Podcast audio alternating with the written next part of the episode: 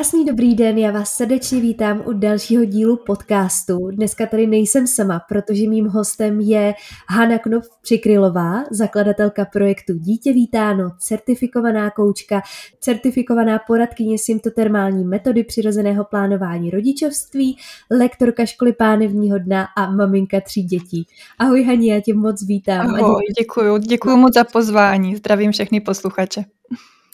Já bych se rovnou dostala k tomu uh, zajímavému, čím ráda začínám podcasty, a to je ten tvůj osobní příběh. Jak ses dostala uh, k tomu krásnému tématu, o kterém se tady dneska budeme bavit, což je plodnost? Jaký je zatím ten tvůj příběh? Mm-hmm. No, ten, ta moje práce vlastně začala díky právě těm okolnostem, které mě se v životě udály.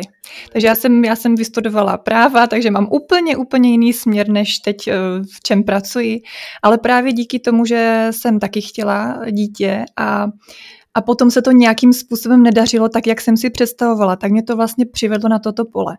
Protože já jsem, když jsem uh, chtěla první dítě, tak jsem otěhotněla okamžitě, hned, první měsíc, bylo to velmi jednoduché a když jsem potom chtěla další dítě, tak už to tak snadné nebylo. A já jsem se dostala do opravdu velmi takové nepříjemné situace, pro mě velmi náročného životního období, kdy jsem vlastně to, že nemůžu znovu otěhotnět, opravdu velmi těžce nesla. Až tak moc, tak moc mi to ovlivnilo vlastně moje prožívání, moji psychiku, že až jsem potom následně otěhotnila, tak jsem si říkala, že to přece není možné, aby toto žena musela prožívat, aby tady nebylo nic, co ji vlastně podpoří, co jí dodá důvěru, co ji opravdu jako nasměruje na tu její cestu. A začala jsem potom zjišťovat a toto téma mě velmi zaujalo.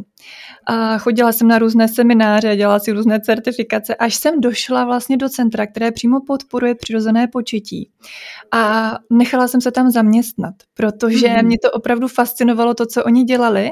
Takže já jsem se tam nechala zaměstnat a nasávala jsem informace, postupy, nasávala jsem hlavně taky to, jaký to má výsledky v praxi, jestli to skutečně funguje.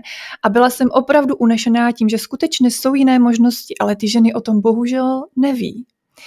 Potom jsem se dostala do fáze, kdy už jsem tak jako hodně nasála, měla jsem pocit, že už hodně vím a začaly za mnou chodit ženy, které mm, právě měli otázky na reprodukční medicínu, kteří chtěli, které chtěli podstoupit vlastně to IVF, umělé oplodnění, ale já jsem jim vlastně nedokázala vůbec odpovědět, protože jsem v tomto tématu vůbec jaké informace neměla. Takže jsem se rozhodla, že se nechám zaměstnat v reprodukční klinice, abych zase získala přesné postupy. Já jsem potřebovala přesné informace o tom, jak oni se tam k těm ženám chovají, jak, jak vlastně, jaké možnosti jim nabízí, jaké mají výsledky a podobně. Takže jsem tam pracovala jako koordinátor IVF pacientů a mm, za nějaký čas jsem opět odešla z této oblasti, protože to bylo poměrně náročné období. A potom už jsem si vytvořila vlastní systém. Vlastní systém, který říkám, že opravdu jako krásně funguje, ale pouze v okamžiku, kdy ta žena si převezme tu zodpovědnost za to svoje tělo, za to svoje zdraví, za to svoje dítě do svých rukou kdy ona začne zjišťovat sama, začne být aktivní v tomto směru, začne opravdu dělat některé ty změny, které v tom životě je potřeba udělat, aby jsme se opravdu dostali k tomu, co chce. Takže pokud ona si to vezme do svých rukou, tak potom ty příběhy jsou opravdu krásné. A potom, jak si řekla, eh, tak jsem taky v rámci toho si udělala mm, lektorský výcvik na, eh, na cvičení pánevního dna, protože to opravdu má velký vliv na plodnost. A taky jsem se vlastně stala koučem, protože, jak o tom určitě dneska určitě taky bude řeč, tak ta psychika hraje v početí velkou roli. Takže, takže ten můj příběh nebo začal právě tím, co se mi v životě stalo a že dokážu i vlastně trošičku pochopit, co ta žena skutečně prožívá a že to není jednoduchý. Takže z vlastního příběhu, z vlastní zkušenosti se potom stalo zaměstnání hmm. na různých uh, polích, na různých uh, jako pracovištích, protože tím, že si sama šla a opravdu si chtěla vidět, jak vypadá ta praxe, aby si věděla, o čem mluvíš a měla si tam zase další tu zkušenost, která si myslím, že je mm, nesmírně důležitá, když člověk chce dělat kouče, poradce, kohokoliv, tak mít tam nějaký ten svůj příběh a zapálení pro ten mhm. obor, mm. což uh, ty si krásně popsala. A když už jsme u té plodnosti, tak uh, jak vlastně tu plodnost definujeme? Co si pod tím takhle posluchači, posluchačky mohou představit? A mluvíme tady dneska hodně o ženách a taky budeme samozřejmě, protože poslouchají nás hlavně ženy, ale jak se třeba liší plodnost muže a ženy v tomhle? Mm-hmm. No, no vlastně ta plodnost by se dalo definovat jako určitá schopnost produkovat, tvořit u ženy vajíčka, u muže spermie. Je to vlastně schopnost otěhotnět, je to schopnost porodit zdravé dítě, je to schopnost obecně rozmnožovat se. A samozřejmě ta plodnost u ženy a u muže se výrazně liší, protože samozřejmě ta anatomie je úplně jiná, ty reprodukční orgány jsou úplně jiné, takže opravdu je potřeba uh, přistupovat k ženě a k muži zcela jinak. Takže, ale samozřejmě tím nechci říct, že bychom jako vzali jenom ženu a jenom muže, ale ideálně pracovat s oběma současně, aby jsme podpořili tu plodnost u obou. Já v posledních letech, kdy jsem se začala o tu plodnost sama víc zajímat, jednak protože obecně mě zajímá ženské zdraví a zdraví obecně a hormony a cyklus a tak mm. dál, tak jsem objevila symptotermální metodu a byla to pro mě naprostá novinka a říkala jsem si, eh, jak nesmírně je to fascinující, jak nesmírně je to přirozené a přesně jsem si říkala tu větu, kterou si asi říká mnoho žen, ať už jde o cokoliv v rámci tohoto tématu, jak to, že mi o tom nikdo neřekl, jak to, že už o tom nevíme od základní školy a jak to, že nerozumíme vlastnímu cyklu a nevíme, co se tam odehrává, protože my víme, že přichází nějaká menstruace, víme zhruba, kdyby tak jako měla přicházet, kdy dostaneme první menstruaci, poslední menstruaci, ale co se děje v mezidobí, co se děje s tím ženským mhm. tělem v rámci toho cyklu, s tím už nás nikdo neučí pracovat. A potom, když právě se začínáme snažit o miminko, tak uh, mi přijde, že třeba ani ginekologové o tom nějak příliš neinformují, jak to přesně probíhá, proč to tak probíhá, proč by to ta žena měla znát, rozumět svému tělu. Tak pojďme zase zpátky k začátku té otázky, co to je symptotermální metoda mm-hmm. a jak nám může pomoci v tom poznat svůj cyklus, protože za mě by každá žena v produktivním věku měla chtít znát svůj cyklus nebo minimálně o něm vědět ty základní informace, mm-hmm. ať chce dítě nebo ať aktuálně dítě nechce, protože si myslím, že to porozumění je nesmírně důležitý pro to, aby vůbec věděla, jestli je zdravá a co se s tím jejím tělem děje. Mm-hmm, to říkáš úplně, úplně přesně. Ta symptotermální metoda, jenom aby posluchači věděli, tak to vlastně stojí na tom, že si ta žena měří bazální teplotu, případně si sleduje hlenový příznak, ale hlavně je ta bazální teplota. A jak říkáš, je to úžasná metoda, jak pro ženy, které chtějí otěhotnět, tak pro ženy, které nechtějí otěhotnět, protože je to skvělá diagnostická metoda. Je velmi přesná. To znamená, že na, i když žena nechce otěhotnět, a tak moc doporučuji si občas tu bazální teplotu změřit, třeba jeden, dva cykly, nemusíme u toho zůstat příliš dlouho, ale vlastně ověřit si, že všechno je tak, jak má být, protože ta bazální teplota nám řekne velmi rychle a velmi přesně, jestli je něco v nepořádku. My díky tomu menstruačnímu cyklu můžeme zjistit výrazně dřív, že je něco v nepořádku, než se to projeví ještě ve větší formě. Takže my už vlastně opravdu cokoliv se děje v tom těle, tak opravdu velmi často se to ukazuje na tom menstruačním cyklu. A když ta žena to zjistí, tak to může samozřejmě v, v, rychleji řešit a ta léčba je následně mnohem jednodušší. No a žena, která chce otěhotnět, tak samozřejmě právě pozná, co se v jejím těle odehrává a kdy. A jestli je tam opravdu všechno, co potřebuje pro to, aby k tomu početí a udržení toho těhotenství tam vlastně bylo v tom cyklu. Ta symptotermální metoda, ten self-monitoring, jako kdyby, je opravdu velmi přesný. A to je obrovská výhoda. A ono totiž tady to měření si té bazální teploty, mm, v případě, že ta žena chce otěhotnět, tak ona vlastně pozná lépe to svoje tělo ona najednou jako začne tomu tělu věřit, protože mnohdy ty ženy ztratily důvěru v tělo, zvlášť ty, které už třeba delší dobu řeší neplodnost, protože oni si určitě, mnoho z nich si vyslechlo, že je stará, že neotěhotní, že má nízké AMH, že to, že to, že to a oni ztrácí důvěru v to tělo. Tím, že si začnou sledovat tu bazální teplotu, tak oni zí, zí, vidí černé na bílém, jak to vlastně v tom těle probíhá, jak to ve skutečnosti je, co skutečně potřebují a co absolutně nepotřebují. Takže je to opravdu takový krok k tomu tělu, kdy já opravdu začnu vnímat, co v něm probíhá. A je to úžasné, protože když jde právě žena do toho s tou motivací, um, já chci zjistit, co se v tom mém těle děje, já chci zjistit, jestli jsem zdravá, nebo chci zjistit, co tam teda je, tak je to nějak jako nestresuje, neomezuje, nespůsobuje jim to nějaký tlak, naopak jsou zvědavé, jak to teda bude vypadat, jak to bude dál. Ale samozřejmě, když jdou do toho s tou motivací, já chci otěhotnět a chci najít nejlepší dobu na početí, tak je to může opravdu uvést do nějakého stresu. Ale chtěla jsem říct, že opravdu je to vede k tomu uh, zpátky k tomu tělu. Jo, oni začnou vnímat víc jeho potřeby. A ono je fajn si uvědomit, že my od toho těla chceme opravdu velkou věc. My od mhm. něho chceme to dítě. My od něho chceme, aby spolu vytvořilo ten život. A to je opravdu velká věc. Ale my mnohdy vůbec nevíme, co to tělo chce od nás. My jenom víme, co, co chceme my. Jo? Takže tím, že my začneme vlastně vnímat takhle, co se v něm odehrává a víc vnímat ty jeho potřeby, tak vlastně i snáze dojde k tomu otěhotnění, snáze dojde k uzdravení a podobně. Takže ta symptotermální metoda nás tomu takhle hezky vede.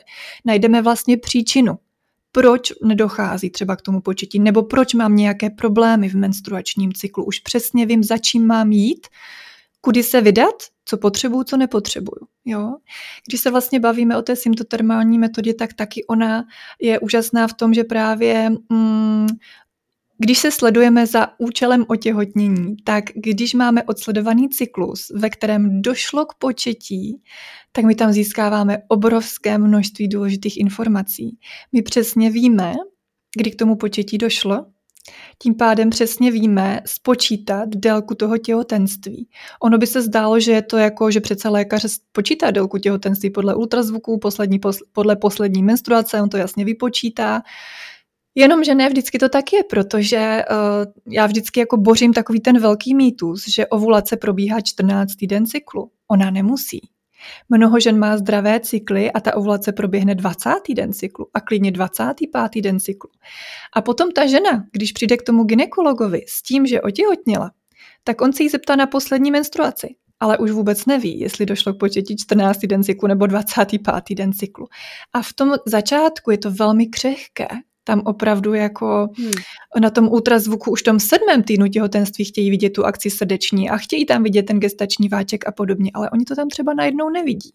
Jo, že je to opravdu velmi křehká doba, takže když oni, když ta žena ví přesně, kdy otěhotnila, tak je dobře nastavena délka těhotenství, dobře je třeba odesílena na genetické testy, dobře je stanoven termín porodu a všechno plyne přesně tak, jak má. Takže zvlášť u žen, které tuší, nebo ví, že mají ty cykly delší a tuší, že ta ovulace je později, tak pro ně je to úplně úžasná metoda, jak, si, jak se nachystat na to, na to bezproblémové těhotenství. Jo, takže mm-hmm. opravdu ta symptotermální metoda má mnoho eh, mnoho přínosů, protože ta žena není závislá na lékařských vyšetřeních. Jo, ona může sama si to takhle vzít, naučit se to, musí teda ze začátku trošku do toho zainvestovat, že se to naučí, ale potom už vlastně sama přesně ví, co se v tom těle odehrává. A vždycky tak jako říkám, že je to, je to škoda, že vlastně si myslíme, že ten lékař ví víc, když já tam jdu za ním jednou na pět minut za rok, že ví víc než já, když jsem s tím tělem pořád. A toto je vlastně možnost, jak zjistit opravdu, co, co ve mně probíhá a co potřebuju. Jak si to potom Haní žena může představit v praxi? Pokud vůbec s tímhle hmm. nemá zkušenost, poprvé slyší o bazální teplotě, poprvé třeba slyší o ovulaci, tak jak si s tímhle, jak začít? Mm-hmm. Kde jsou třeba ty zdroje, jestli přímo i na tvých stránkách, nebo jak by se žena mohla jako dovzdělat a představí si to, že to je určitě jako hrozně složité a mm-hmm. že to třeba mhm. nezvládne a jak vůbec z té teploty něco pozná, protože když si to začne zaznamenávat do grafu, tak jak z toho bude moudrá a něco tam vyčte, tak mm-hmm. je to mhm. opravdu tak složité, nebo jak to vlastně probíhá? Mm-hmm. Je to velmi jednoduché. Kamilo. Akorát je, je, je pravda, že se setkávám s ženami, které opravdu to vnímají složitě, je to pro ně složité a vlastně právě jsem proto chtěla říct, že ten zdroj, odkud se to naučím, je velmi důležitý, protože některý ten zdroj je skutečně může odradit, tohle to opravdu nedám a někdy vlastně eh, je to o tom, že aha, ale já tomu najednou rozumím, vlastně to bylo řečeno naprosto jednoduše a srozumitelně a vím. Takže tam je opravdu důležité si ten zdroj vybrat, těch zdrojů je samozřejmě spoustu Já sama, sama samozřejmě učím tu symptotermální metodu, protože já potřebuji, aby ty ženy sledovaly ten cyklus, aby jsme přesně mohli eh, určit, co ta žena potřebuje, kudy se vydat, aby došlo k tomu početí. Takže kdo by chtěl, tak samozřejmě mám tady kurzy, třeba kurz Budu těhotná, co bude za 14 dní nebo za necelý, za necelý 14 dní, kde to opravdu je možné si se to naučit naprosto srozumitelně a zjistit. A opravdu jenom jsem chtěla říct, že té ženě to zabere pět minut denně Jo, že, že takhle jako ruku na srdce, co, kolik času pro sebe si věnujeme za ten den a je to jenom pět minut a přinese nám to opravdu hmm. obrovské množství a, informací a může nám to úplně otevřít oči v tom, co skutečně se děje a co potřebujeme. K tomu já jsem chtěla rovnou dodat, že mě to vlastně, uh, ještě než jsem otěhotněla, tak mi to zabralo asi tak 30 vteřin denně, možná minutu, mm. takže těch pět minut mm. je uh, určitě, do to, když do, to, do toho počítáme i to začáteční studium, to, že člověk se o tom potřebuje trošku něco dozvědět, tak i v dnešní době um, určitě to není žádná reklama, ale jenom jsem tady chtěla zmínit, že existuje i řada různých mini počítačů, přístrojů, které ano. to vyhodnocují za vás, ukáží vám krásné grafy, nemusíte nic speciálně studovat, jenom se vám rozsvítí světýlko, jestli máte plodné dny, ne, nemáte plodné dny, přesně vidíte, kdy probíhá ovulace, jestli probíhá, takže je to opravdu jednodušší a uh, než se může zdát a nenechte se tím mhm. odradit, protože přesně si myslím, že jak jsi zmínila, nemusíme to dělat celoživotně, ale jenom třeba si zkontrolovat, zjistit, pokud třeba aktuálně ani o dítě se nesnažíme, jestli v tom našem cyklu je všechno v pořádku, jestli se cítíme dobře, jestli se cítíme zdravé a naopak, pokud ne, tak zase to pro nás bude nějaká další informace a třeba i důležitá informace pro toho ginekologa, který zase, když už tam za ním přijdu s něčím, že mám eh, tenhle podklad, tak jsme oba o něco chytřejší. Mm-hmm. Takže um, Pojďme se teď podívat na to, jak se teda nejlépe připravit na početí. Já jsem si to tady napsala v uvozovkách to připravit, protože za mě je to hrozně ošemetná oblast se na to připravovat vědomě. Určitě do nějaké míry ano, ale zase na druhou stranu uh, pak ta samotná příprava může působit už možná trošku kontraproduktivně. Nevím, jaká je tvoje zkušenost, tak to by mě právě zajímalo. Mm-hmm.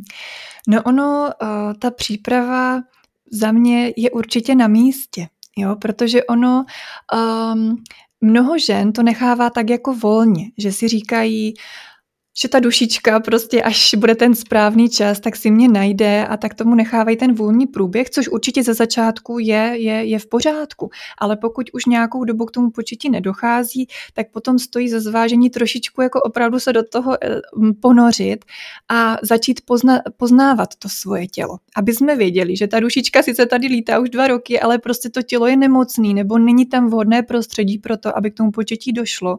Takže eh, ono tady jako čeká, než teda já se dám dokupy a je škoda potom vlastně ztrácet trošičku ten čas, kdy opravdu tomu pořád nechávám jako tu volnost, když to tělo něco potřebuje. Takže za mě je úplně ideální opravdu I před početím můžeme třeba si zkusit sledovat tu bazální teplotu. Jo? Aspoň minimálně to, no je samozřejmě spoustu věcí, které můžu udělat, ale aspoň to, jenom tak jako v lehkosti, jenom třeba pár cyklů, vlastně zjistit, jak na tom jsem a případně už v tu dobu něco jako změnit, něco podpořit, pokud tam podpořit něco bude potřeba. Takže za mě je určitě fajn to tělo poznat. Už jenom proto, jako jak právě říkáš, nejenom proto, že chci otěhotnit, ale prostě, že ho chci více pochopit, až chci mu více naslouchat, chci mu více rozumět. No a potom, když zjistím, že všechno je v pořádku, že všechno plyne tak, jak má, tak potom můžu vydechnout a můžu tomu nechat ten volný průběh. Takže do určité míry tam jako jsem ráda, když ty ženy dají do toho tu energii a vlastně to tělo pochopí. Jakou roli hraje v celém tomhle procesu muž? Co on může udělat buď ze začátku, nebo jak podpořit to početí? Protože na začátku jsme zmínili, že ta plodnost u muže a u ženy funguje samozřejmě trošku jinak. Tak eh, co ten muž může udělat pro to, aby se podařilo otěhotnět? Hmm. To je určitě strašně fajn, když ten muž jde spolu do, to, do toho s tou ženou. A, a, jsou tam taky určité možnosti, jak, jak tu plodnost podpořit. Samozřejmě nedoporučuji hned toho partnera hnát na spermiogram, aby jsme teda zjistili, jak na tom s tou plodností je. To určitě není vhodné a není to ani žádoucí. Ale minimálně, co ten muž může udělat, je to, že může užívat nějaké potravinové doplňky, protože každý zdravý muž má určité procento vadných spermí. Je to norma. To znamená, i kdyby byl úplně v pořádku a tu plodnost měl v normě, tak je tam určité procento, které je fajn snížit na minimum. To znamená, aspoň začít užívat ty potravinové doplňky, které opravdu tu plodnost podpoří, které podpoří tu tvorbu spermí a potom taky nejít si úplně svým chováním proti té plodnosti. To znamená, uh, úplně časté sauny nám nepomůžou, horké koupele nám nepomůžou, jo? vyhřívané sedačky v autě, prostě notebook na clean a podobně takové ty věci, které vlastně opravdu jdou pro té, po té plodnosti, tak to bychom se mohli vyvarovat. Minimálně to pro toho muže z začátku. Z začátku bych doporučila a potom, když už by se třeba ten rok, rok a půl to početí nedařilo, tak potom máme samozřejmě další možnosti a další kroky, které můžeme udělat. To určitě jo. Takže takhle se může uh, připravit na to početí. Ale pro tu ženu ještě, hm, co ona by mohla udělat, no, tak ten úplný základ, co je tak jako úplný základ všeho, je opravdu mít se ráda. To vnímám jako úplný základ všeho, protože my vždycky odsud vycházíme a vždycky se tady k tomuto tématu vracíme. Protože pokud ta žena nemá sebe ráda, nepečuje ze sebou e, o sebe, o své tělo, tak skutečně se to potom může projevovat různými formami. Naopak, když ta žena má sebe ráda a se samozřejmostí a s láskou o sebe pečuje, tak do těchto situací se většinou vůbec nedostává protože se zná, protože respektuje své potřeby, protože respektuje potřeby toho těla a ty situace se jí vyhnou. Takže to je jako úplný základ, ale samozřejmě i ta žena může dál, může ještě to podpořit různými potravinovými doplňky, může cvičit, cvičení třeba um, cvičení pánevního dna metodou 3x3 je naprosto úžasné a je to velmi rychlá podpora pro početí, takže těch možností je tam spoustu, co může udělat. Jaké jsou tedy ty nejčastější důvody, proč se nedaří početí, ať už ze strany muže nebo ze strany ženy a kdy je to hmm. v uvozovkách ještě normální nebo očekávané, ta doba se neustále prodlužuje, to se dozvídáme právě i třeba u těch ginekologů, že nechte tomu rok, nechte tomu dva hmm. roky, to asi záleží jak, jak kdo, tak jaké jsou ty důvody a do jaké doby můžeme být, dejme tomu, v klidu a kdy už by si to potom zasloužilo nějakou zvýšenou pozornost. Mm-hmm. Ono ty nejčastější důvody, se kterými já se setkávám, tak ten nejčastější důvod je skutečně stres. Jo, opravdu stres, on je to takový trošku začarovaný kruh, protože ta žena obecně žije život, který ji vede do stresu. Má třeba náročné zaměstnání, má to hodně spoustu povinností a vlastně díky tomu stresu se zhoršuje její zdraví, zhoršuje se její plodnost, potom se dostává znova do stresu tím, že nemůže otěhotnět a vlastně už je začarovaném kruhu a těžko se z toho vystupuje. Ale ono opravdu, jako když se podíváme na pohled psychosomatiků, tak psychosomatikové se domnívají, že Všechno, co se projevuje na té fyzické rovině, má příčinu v psychice, má příčinu v emocích. To znamená, že pokud ty emoce byly nevyjádřené a pořád v tom těle někde přetrvávají, jsou tam různé bloky, tak vlastně potom začnou tady ty tam místa vysílat uh, silnější signály v podobě bolesti, v podobě onemocnění a podobně. Takže když bychom se to podívali z toho pohledu těch psychosomatiků, tak oni jdou vždycky po té psychice, nejdřív, i když je tam fyzické onemocnění. A je to opravdu velmi krásné krásná výzva. Není to jako nic, eh, je to opravdu vždycky o tom, že uh, ta žena jde do lepšího, protože jí bude lépe, když dokáže lépe pracovat s tím stresem, se strachem a podobně, tak je to taková opravdu krásná výzva a mám s tím úžasné výsledky, když to té ženě opravdu povede. A jak jsem říkala, toto je o tom, aby si to vzala do svých rukou, protože nikdo to za ní v tuhle chvíli neudělá aby si trošičku pozměnila ten život, aby si ho narovnala tak, aby skutečně v něm bylo dobře. Takže to je velká výzva. Takže taková ta nejčastější opravdu příčina je za mě stres. Druhá nejčastější příčina je zkrácená délka druhé fáze. To se opravdu taky děje velmi často. Může být samozřejmě taky zkrácena právě díky stresu a mhm. díky nějakým hormonálním nerovnováhám a podobně, ale je to, vidím to opravdu velmi často. Když mluvíme o krátké druhé fázi, tak tady mluvíme o počtu dnů od ovulace do menstruace. Tento počet dnů je velmi zásadní, protože my proto, aby ta žena otěhotněla, nepotřebujeme 28-denní cyklus a, a vlastně, aby pravidelně krvácela. My potřebujeme, aby ovulovala, A aby délka té druhé fáze, to znamená počet dnů od, menstruace do, od ovulace do menstruace, byl aspoň 13 dnů. A toto se opravdu s tím setkávám velmi často, že ta fáze není 13 dnů, že je tam prostě míň a ještě ke všemu ta žena třeba špiní před tou menstruací.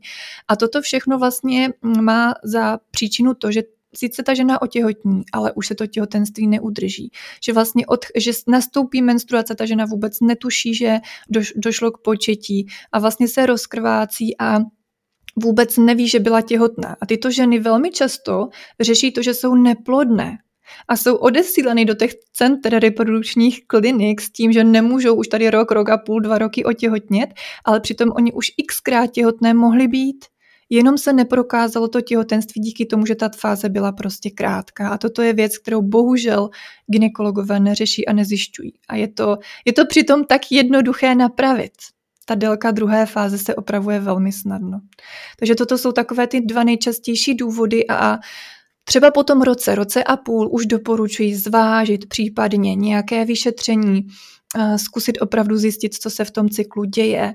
Případně, když bychom viděli, že ten cyklus pomocí té bazální teploty je úplně v pořádku, tak můžeme doporučit hormonální screening, imunologické vyšetření, jo? protože imunolo- třeba ta žena tvoří skutečně protilátky proti spermím partnera a ono je to zase řešitelné, ale musíme to vědět nebo případně průchodnost vejcovodů, nebo ten spermiogram u muže, případně urologické vyšetření a podobně. Takže takže, mm, no, takže po tom roce, roce a půl to stojí tak za zvážení, už se tak na to trošku zaměřit.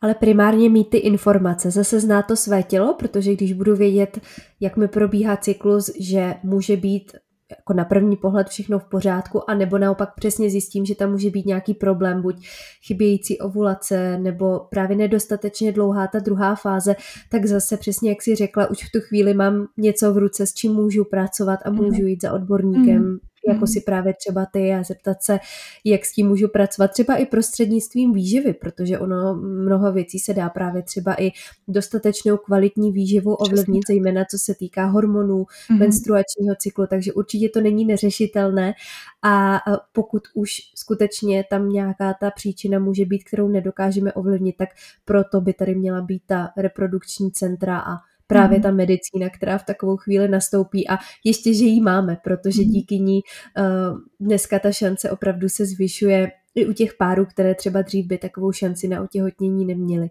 Mm-hmm. Um, přišel dotaz od uh, poměrně dost dotazů na tohle téma, což mě až překvapilo. Mm-hmm. Jestli může otěhotnit žena, která nemá menstruaci, která, um, protože samozřejmě asi se nebavíme o jednom vynechání menstruace, ale pokud je tam eh, sekundární amenorá, to znamená déle než ty tři měsíce žena z jakéhokoliv důvodu nemenstruuje. Mm-hmm. Je teda v takovém případě možné, aby otěhotněla? Já nejdřív nechám povědět tebe a pak řeknu nějakou svoji mm-hmm. zkušenost nebo svůj pohled na tu věc. Mm-hmm. Ono pokud tam uh, není krvácení, tak tak tam není tím pádem ani ovulace a tím pádem tam není to vajíčko a k tomu početí dojít nemůže. Ono samozřejmě záleží, co se tam skutečně děje. Pokud je ten cyklus třeba tříměsíční, a za tři měsíce k tomu krvácení dojde, tak mohla počít. Mohla otěhotnět těsně před tou menstruací, třeba 14 dní před tou menstruací, i když ten cyklus je dlouhý.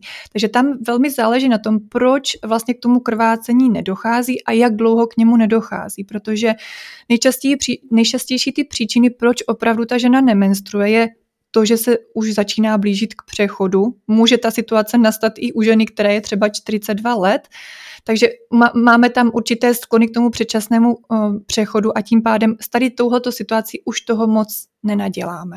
Ale těch příčin je samozřejmě výrazně víc. Tam můžou být jiné zdravotní důvody, což je třeba takové závažnější důvody, jako jsou nádory vaječníků a podobně. A s tímto už moc neuděláme. Ale je tady spoustu důvodů, proč té menstruaci nedochází a máme opravdu mnoho způsobů, jak to tělo podpořit třeba právě, uh, jak, jak si říkala, mluvila o té výživě, jo? že vlastně když ta žena třeba hodně schodí na své hmotnosti, kdy opravdu začne držet nějaké dramatické diety, tak to tělo, tělo se dostane opravdu do velkého šoku. A tělo se snaží opravdu, uh, ono tím, že přestalo přijímat živiny, vlastně ztratilo obrovské množství energie. No a to tělo je samozřejmě velmi moudré, takže ono udělá všechno pro to, aby ta žena přežila, ono tu, ono tu veškerou energii, která mu zbyla, dají do těch životně důležitých uh, funkcí těla, to znamená srdce, plíce, trávení a podobně, no a menstruaci jednoduše vypnou, protože bez menstruace dokážeme přežít. Takže je to takový jako put sebezáchovy, kdy to tělo vypne menstruaci, protože ví, že kdyby došlo k početí, tak opravdu to tělo tím je ještě víc zatíženo tam se tvoří nový život, tam je obrovské potřeba obrovského množství energie, takže prostě ta menstruace se vytratí tím, že, že ta žena opravdu ztratí tu hmotnost. No a toto právě se děje velmi často i u stresu. Když ta žena opravdu je dlouhodobě ve stresu, pod tlakem, tak taky může ztratit vlastně to menstruační krvácení, tu menstruaci, ten cyklus. Protože opět tělo se dostane do režimu sebezáchovy a nechce mě zatížit ještě víc, takže udělá všechno pro to, aby mě tím těhotenstvím nezatížilo. Takže se vypíná třeba právě ten menstruační cyklus jako první věc. Těch příčin tam může být víc, můžou to být určité hormonální poruchy, štítné žlázy. A velmi často třeba ženy nemají eh, menstruační cyklus po vysazení hormonální antikoncepce. Ale pokud tam prostě ten cyklus, hm, pokud tam není ovulace, tak ta žena otěhotnět nemůže. Jiná, fa, jiná příčina je třeba jiná, jiná otázka je třeba u ženy s PCO se syndromem politických ovárií. Většinou tyto ženy si vyslechnou u svého lékaře, že prostě neotěhotní, neovulují, všechno je špatně, nemají cyklus, ale to není třeba pravda v této situaci. Velmi často ženy s PCO tu ovulaci mají, ale třeba za hodně dlouhou dobu. Jo, opravdu ten cyklus je dlouhý, může být klidně 90 denní i delší a ta žena tu ovulaci tam má, pravděpodobně tam má, ale třeba 14 dní před koncem těm třetím měsícem. Takže, takže uh, těžko se odpovídá, že nemůžeš otěhotnět, můžeš, záleží, jaká tam ta příčina je. Ale obecně, pokud tam není ovulace, tak samozřejmě to početí možné není. Já jsem slyšela i jeden případ, kdy právě uh, byla tam ta sekundární amenorea a potom se nějakým způsobem ten cyklus nastartoval mm-hmm. a byl to ten první cyklus, kdyby přišla menstruace, mm-hmm. to znamená došlo k ovulaci, došlo k početí a tím pádem ta menstruace už ani nepřišla. nepřišla. Tak to mě takhle uh, napadlo, že to byla jedna situace, kde k tomu dojít může, ale jak jsme se bavili, musí k tomu být ta ovulace, protože bez ovulace mm-hmm. není menstruace, předpokládám. Ano. Je to, ano. je to propojené, takhle obojí. Protože když ta žena je třeba ve stresu a pracujeme s tím stresem, nebo právě schodila tu váhu a podobně, pracujeme s tou příčinou a ta, ta menstruace tam není, no tak ale ona začne nabíhat, že jo, ten cyklus začne se rozbíhat a ta ovulace se rozběhne a v tu danou chvíli otěhotnět může a až potom se dostaví ta menstruace. Takže v tomto případě, jo, když ta žena už potom na sobě trošku pracuje a ten, ty vaječníky se snaží probudit k životu. Hmm. Takže zase se s tím dá pracovat, se správnými určitě. nástroji. Když jdeme po té příčině, tak uh, i s tímhletím se určitě dá pracovat. Pokud je to něco, co zrovna řešíte, tak za mě čím dřív začnete, tím určitě lépe a neodkládat to v žádném případě, protože zase to je důležité nejenom z hlediska toho početí, ale obecně z hlediska vašeho zdraví. Mm. Pojďme ještě maličko k tomu uh, eh, PCOS, protože vím, že to řeší poměrně hodně žen. Mm. Asi předpokládám, že i čím dál více nebo čím dál více se o tom mluví, alespoň v té mojí bublině. Jakým způsobem uh, ty pracuješ se ženami právě s touto diagnózou a případně uh, jaké mají oni cesty, možnosti, je potřeba to řešit právě nějakým jiným způsobem, pokud se snaží o miminko. Mm-hmm. Oni ty ženy z PCO, já jenom pro posluchače, pokud neví, tak oni jsou to, jsou to ženy, které mají velmi dlouhé cykly, jo? že ono by se mohlo zdát, že ten cyklus tam prostě není. Jenomže často se stává, ty ženy z PCO ty cykly mají dlouhé, třeba tři měsíční, čtyři měsíční. Já jsem tady měla ženu, která měla cyklus 130 dnů a, a vlastně otěhotnila takže ty ženy se vyznačují tím, že mají opravdu velmi dlouhé cykly. Mají tam třeba i nějakou poruchu metabolismu, případně tam mají ještě zvýšený, zvýšenou hladinu testosteronu. Ale s těmito ženy, ženami opravdu pracují výrazně odlišně než klasický ginekolog, jo? protože tam je potřeba připustit, že ta žena skutečně ovuluje, že ta ovulace tam je, což klasický lékař příliš u této diagnózy nepřipustí. Jo. Velmi často se stává, že lékaři opravdu posílají ty ženy do, eh, na IVF s touto diagnózou, protože prostě se domnívají, že k tomu přirozenému početí dojít nemůže. Ale mám tady ženy, které otěhotněly 52. den cyklu, 83. den cyklu, i ten 130. den cyklu prostě otěhotněly, protože ta ovulace předchází tomu krvácení, i když to bude třeba za čtyři měsíce. Tady vlastně uh, přistupuju k tomu tak, že uh, podporuji tu ženu, aby vysadila všechny estrogeny a progesterony, které má předepsané od lékaře, které vlastně nasazuje ve špatnou dobu, protože ten lékař vede k tomu, aby se rozkrvácela, aby tam bylo to krvácení. Jenomže my nepotřebujeme, aby krvácela, my potřebujeme, aby to tělo se rozběhlo k ovulaci. A potom ta menstruace samozřejmě nastane automaticky. Takže já pracuji s tou ženou tak, aby vysadila ty progesterony, které teda způsobují to krvácení, ale já pracuji s ní tak, aby jsme opravdu podpořili tu činnost vaječníku tak, aby tam ta ovulace proběhla a taky vedu právě tím stylem, aby poznala, co se v tom cyklu děje a kdy, protože ona skutečně jako tu šanci na to početí tam má, ale protože ten cyklus je tak dlouhý, tak těžko se i trefit do toho plodného období v tomto případě. Jo, protože já samozřejmě vedu ty ženy, aby nic, nic nečasovali, neplánovali, jenom aby znali ten svůj cyklus.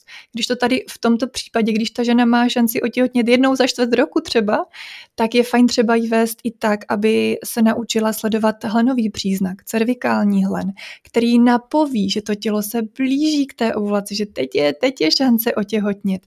Takže ty ženy se začnou lépe orientovat ve svém cyklu, zjistí, že opravdu ovulují, jenom je tam potřeba obrovské množství trpělivosti. Jo, protože ten cyklus je prostě dlouhý, ale je.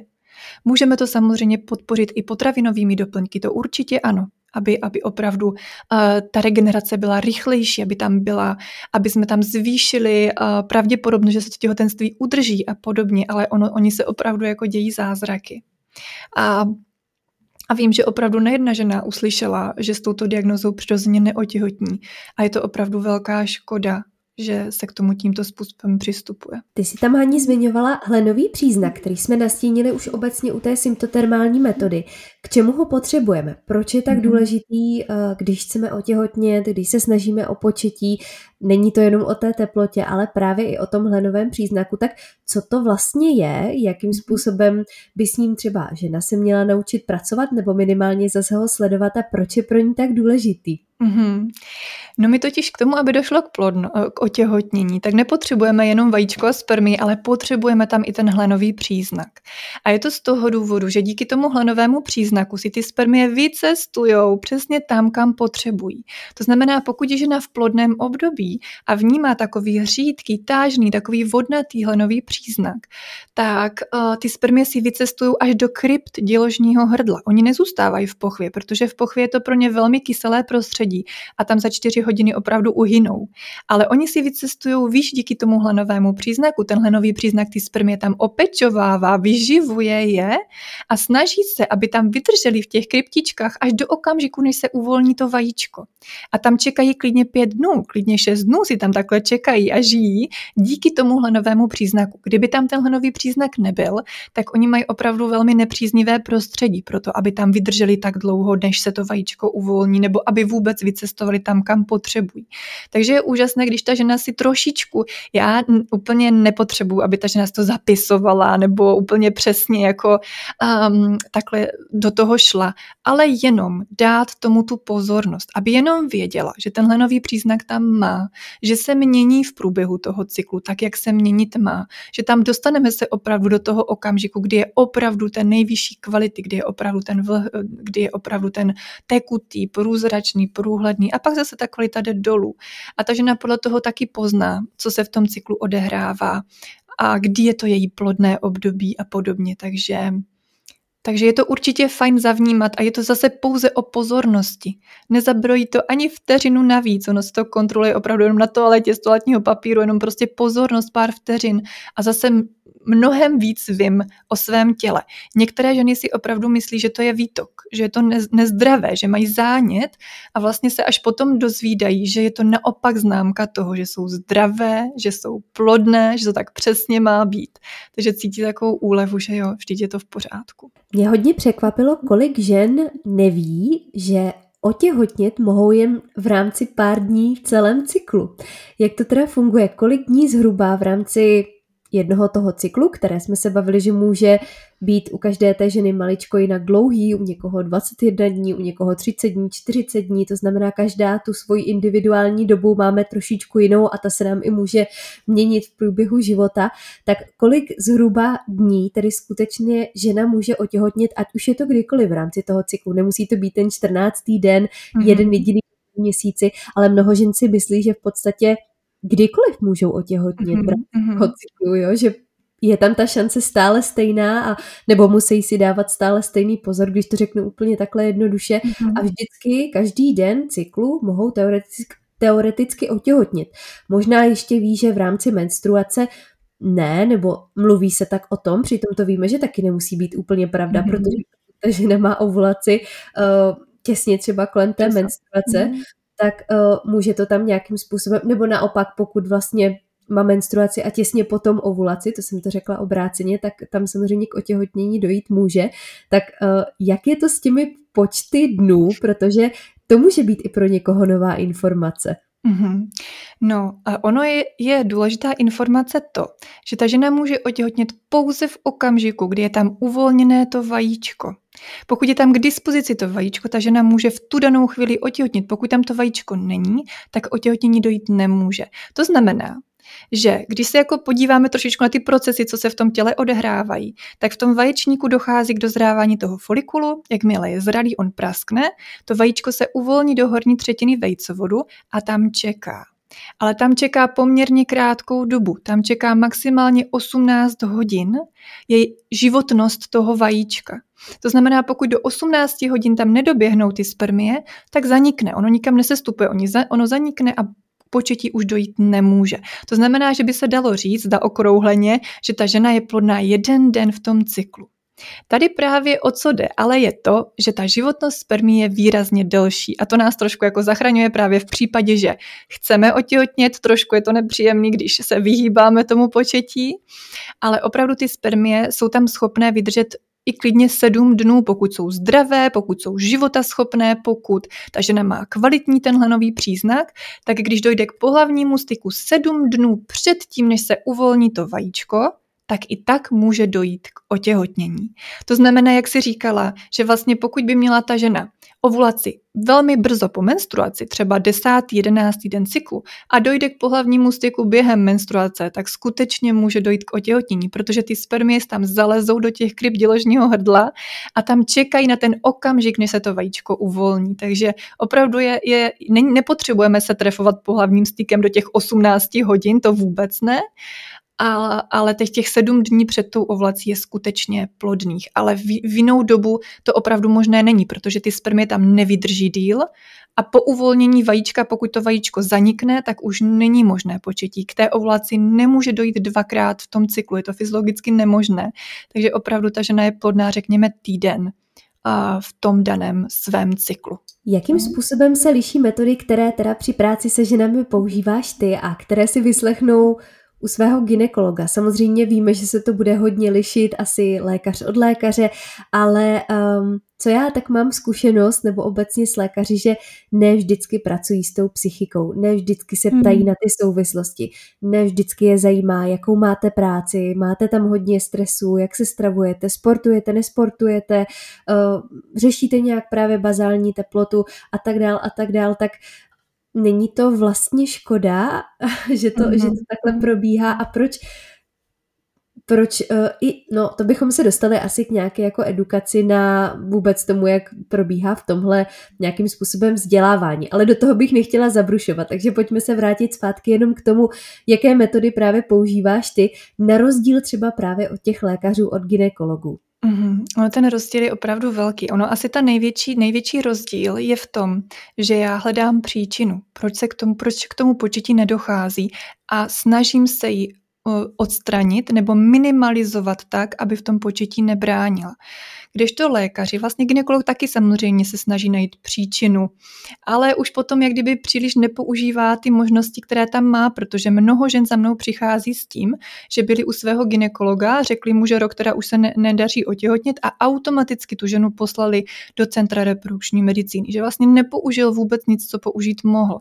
A tady je potřeba si uvědomit, co je vlastně úkolem ginekologa, co je úkolem kliniky, protože ty úkoly jsou, ty jejich úlohy jsou výrazně rozdílné. Ten úkol toho reprodukčního centra je provádět umělé oplodnění. Je potřeba opravdu se takhle nad tím zamyslet, že toto je jejich specifický primární úkol. A jakmile tam žena vkročí, no tak opravdu si jde pro to umělé oplodnění. Já vím, že to takhle není doslova, že opravdu uh, ty ženy jsou mnohdy překvapené, jak, jak moc si tlačí do toho umělého oplodnění. A samozřejmě jde tady o mé zdraví, o mé dítě, takže to není úplně v pořádku, ale je potřeba si uvědomit, že toto je jejich práce. Naopak, úkol ginekologa je právě tu, hledat ty příčiny, nabízet té možno, ty možnosti té ženě, aby ji uzdravil, aby ji podpořil, protože on má mnoho nástrojů. On může provádět ultrazvuky, eh, ře, odesílat na imunologii, genetiku, průchodnost vejcovodu, může i za určitých eh, podmínek předepsat lázně, doporučit cvičení podle metody Ludmily Mojžíšové. Jo? Může vlastně spoustu věcí, které ale bohužel velmi málo kdy ta žena jako uslyší jako možnost což je strašná škoda. Ten ginekolog samozřejmě má pouze pár minut na tu klientku, takže tam bohužel není možnost, aby eh, vlastně s ní řešil tu psychiku. Ale, a, a nebo jí, jí právě jak kdyby pomáhal trošičku upravit jídelníček, aby, aby se to všechno spravilo, aby opravdu k tomu uzdravení došlo, ale minimálně ji může navést. To je jedna věta a vždycky na tu hmm. jednu větu část má. To znamená aspoň tu ženu navést, aby si o tom zjistila víc informací, případně jí dát nějaké kontakty a podobně. A toto se bohužel neděje. Já mám pocit, že v dnešní době opravdu té ženě ubírají takovou jakousi vnitřní sílu. Sílu přirozeně otěhotnit a přirozeně porodit. Jak to dneska vlastně vypadá? Vypadá. Bez lékařů neporodíš. Musíš být zavřená v tom nemocničním pokoji a rodit tak, jak ti lékaři říkají. Protože jestli nerodíš tak, jak oni říkají, tak jsi problémová pacientka a ty to prostě bez nás nezvládneš. Stejně tak je to i s tím otěhotněním. Ty nejsi schopná přirozeně otěhotnět, bez asistované reprodukce to prostě nepůjde, to nezvládneš. A berou ženě její přirozenou sílu. Oni mají ženu uzdravovat a podporovat. A jak říkáš, Není to uh, prostě, nejsou takový všichni lékaři, nebudeme je házet opravdu do jednoho pytle, jsou úžasní lékaři, kteří opravdu dělají svou práci velmi zodpovědně, ale velmi se často stává to, že, že té ženě skutečně berou sílu, berou důvěru v její tělo, psychicky velmi sráží a jak jsme si říkali, ta psychika hraje tak velkou roli v tom početí, že opravdu to má velký vliv na tu ženu a je to škoda, protože ty ženy jsou opravdu báječné bytosti opravdu jako oni dokážou neuvěřitelné věci, například otěhotnit, i když si lékaři myslí, že je to nemožné a ona to skutečně svede. Mm-hmm. Je to opravdu, ty ženy mají obrovskou vnitřní sílu, jen jim bohužel mnohdy už nevidí, nevnímají, je hodně hluboko zatlačená. Takže já vlastně k tomu přistupuji takže opravdu s tou ženou strávím hodinu času, probereme jak fyzický stav té ženy, případně naplánujeme nějaké kroky, jak zjistit, jak na tom skutečně je a podobně, ale pracuji samozřejmě i s tou psychikou a zajímám se o to, co tu ženu trápí, co potřebuje, jaké změny ve svém životě by potřebovala, jo, jak dokáže pracovat se stresem, se strachem, jak se stravuje, jo, jak spí, to je velmi podstatné, aby jsme to mohli uchopit opravdu ze všech stran a naplánovat to nejlepší nejlepší řešení. A to jsou potom krásné příběhy. Opravdu jo. To můžu souhlasit, protože vlastně taky pracuji se ženami mm. s jejich životním stylem, s výživou. Přesně Často tak. řešíme právě cyklus, řešíme hormonální zdraví, protože je to zase jedna velká propojená oblast, eh, která se nedá jednoduše oddělit ani od té psychiky a vždycky říkám, že tělo a, a hlava jsou zkrátka jedno a můžeme se tvářit, jak chceme, že ne, ale vždycky to tak bude a vždycky to tak bylo. A ještě bych se tě možná zeptala, vím, že to asi by bylo na samostatný podcast, ale pokud žena má pocit, že v jejím cyklu je všechno v pořádku, u partnera se zdá, že je všechno v pořádku a možná to jenom potřebuje ten svůj čas, jak s tím ta žena může pracovat, aby v uvozovkách se z toho nezbláznila, když to mhm. řeknu úplně jednoduše, jak pracovat s tím čekáním nebo s tou důvěrou, protože vím, že když se žena rozhodne, že to miminko chce, tak potom každý ten měsíc se zdá nekonečně dlouhý. Mm-hmm. Nebo záleží asi, taky to je žena od ženy. Já jenom vím od sebe, že jakmile se mi to v hlavě změnilo, tak potom bylo hodně jako náročný na to nemyslet nebo v uvozovkách zůstat, zůstat jakoby v klidu, nechat tomu ten volný průběh, mm-hmm. vidět dobře, všechno je v pořádku, jenom je přirozené, že možná to prostě potřebuje ten svůj čas, ten svůj správný měsíc, správné psychické nastavení a tak dál a tak dál. Což někdy je náročné udržet se tak nějak jako v uvozovkách v klidu a jenom tomu nechat ten čas a ten průběh volně. když to řeknu úplně takhle, takhle jednoduše. Hmm. Ono ta mysl nás skutečně dokáže velmi potrápit. Protože takovým způsobem, jakým myslím, tak tak se i cítím. Pokud mám myšlenky, že to nezvládnu, že neotěhotním, že jaké vyšetření budu muset podstoupit a budu muset na IVF a opustí mě partner, protože mu nedám dítě. A vlastně ta hlava dokáže vyprodukovat neuvěřitelné scénáře a podle toho já se tak i cítím. Jo, mám najednou emoci strachu, emoci prostě lítosti, vzteku, beznaděje, frustrace a podobně. Takže ono je fajn zkusit trošku zapracovat s, těm, s tou myslí a ono to skutečně jde, protože je fajn si uvědomit, že když vlastně ta žena takhle začne přemýšlet a začne právě myslet, co bude a nebude, tak ona utekla. Ona se ztratila v tom životě, protože ona je najednou se přinesla do budoucnosti a je o několik měsíců vepředu. A tady je důležité si uvědomit tenhle okamžik. Když ta žena začne zase takhle přemýšlet a ta hlava jí tam zase začne produkovat tady tyto scénáře, tak první věc je uvědomit si to, že aha, teď zase jsem o prostě x týdnů, měsíců dál, takže zpátky, zpátky jsem do tohoto okamžiku jsem, protože toto je to jediné, co máme. Tenhle ten okamžik je skutečně jediné, co mám. A vzhledem k tomu, že teda toto je jediné, co mám, no tak pojďme si to udělat opravdu tak, aby mi v tom bylo líp. Aspoň o kousek, aspoň o kousek líp. Protože minulost nějaká byla a tu už neovlivním. Budoucnost určitě nějaká bude a bude určitě krásná, ale já ji ještě nemám. Je jediné, co mám, je tato chvíle a můžu, když budu takhle přítomně vnímat, že toto je to jediné, co mám, tak můžu si tu chvíli začít tvořit. Můžu ji začít ovlivňovat, můžu se začít rozhodovat, jak teda se chci tady cítit, co můžu udělat pro to, abych se cítila líp, takže pořád si tak jako klást i tu otázku, co pro sebe teď můžu udělat, aby mi bylo o kousek líp a udělat to. A opečovat tady tu přítomnost. A díky tomu já stáhnu ty myšlenky z té budoucnosti sem, do té přítomnosti, kterou můžu ovlivnit, kterou můžu změnit. A ženy začnou dávat tu energii do té přítomnosti a oni je to motivuje, protože oni zjistí, že mě je líp, když prostě, ano, já prostě ten okamžik, který teď mám, si udělám krásnější. A to můžou být maličkosti. Jo, to můžou být prostě to, že si zapálím svíčku, nebo si na pár minut pustím hudbu do uší, nebo si vyběhnu tady do, do květinářství a koupím si květinu, abych se tady u počítače mohla na to květinu květinu podívat, nebo si otevřu okno, nadechnu se, začnu dýchat. Že to, to nejsou nějaké složité, složité věci, ale já vzhledem k tomu, že toto je to jediné, co mám, tak si to vytvořím tak, aby mi bylo o kousek líp. Protože já tu budoucnost můžu ovlivnit. Ale neovlivním ji tak, že na ní myslím, že tam mám ty myšlenky a tvořím a, a snažím se to vymyslet. Ale já ji ovlivním tak, jak se cítím teď jak se rozhoduju teď, jak co prožívám teď. Tak podle toho se mě bude odvíjet další okamžik a další minuta a další hodina a další týden a další rok. A takhle já si tu budoucnost můžu tvořit.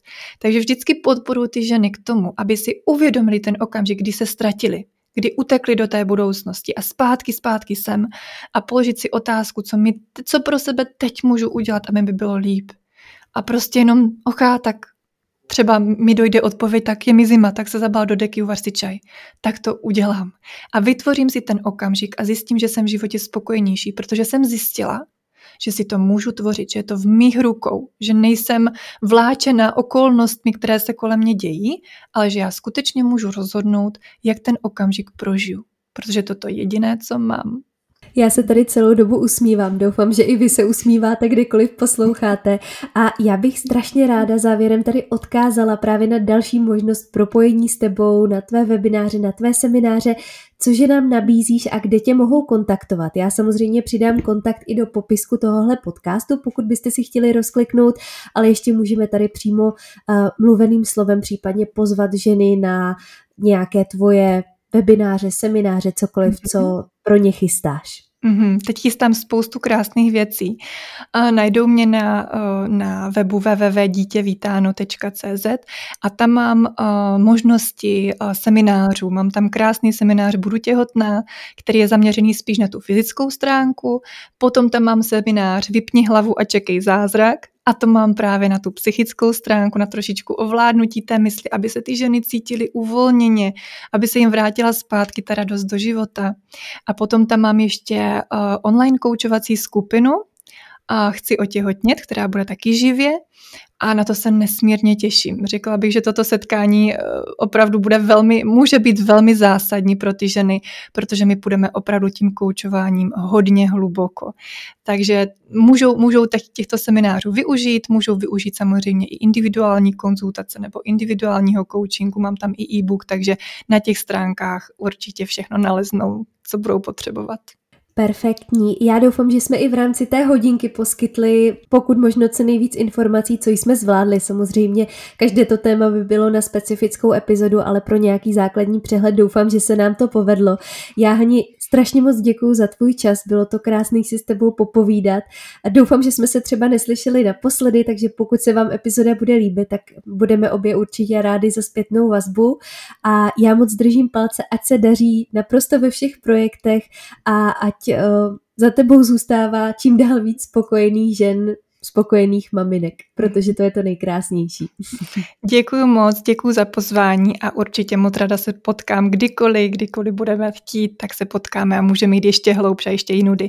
Takže děkuji moc za pozvání a všem přeji krásný, krásný zbytek dne.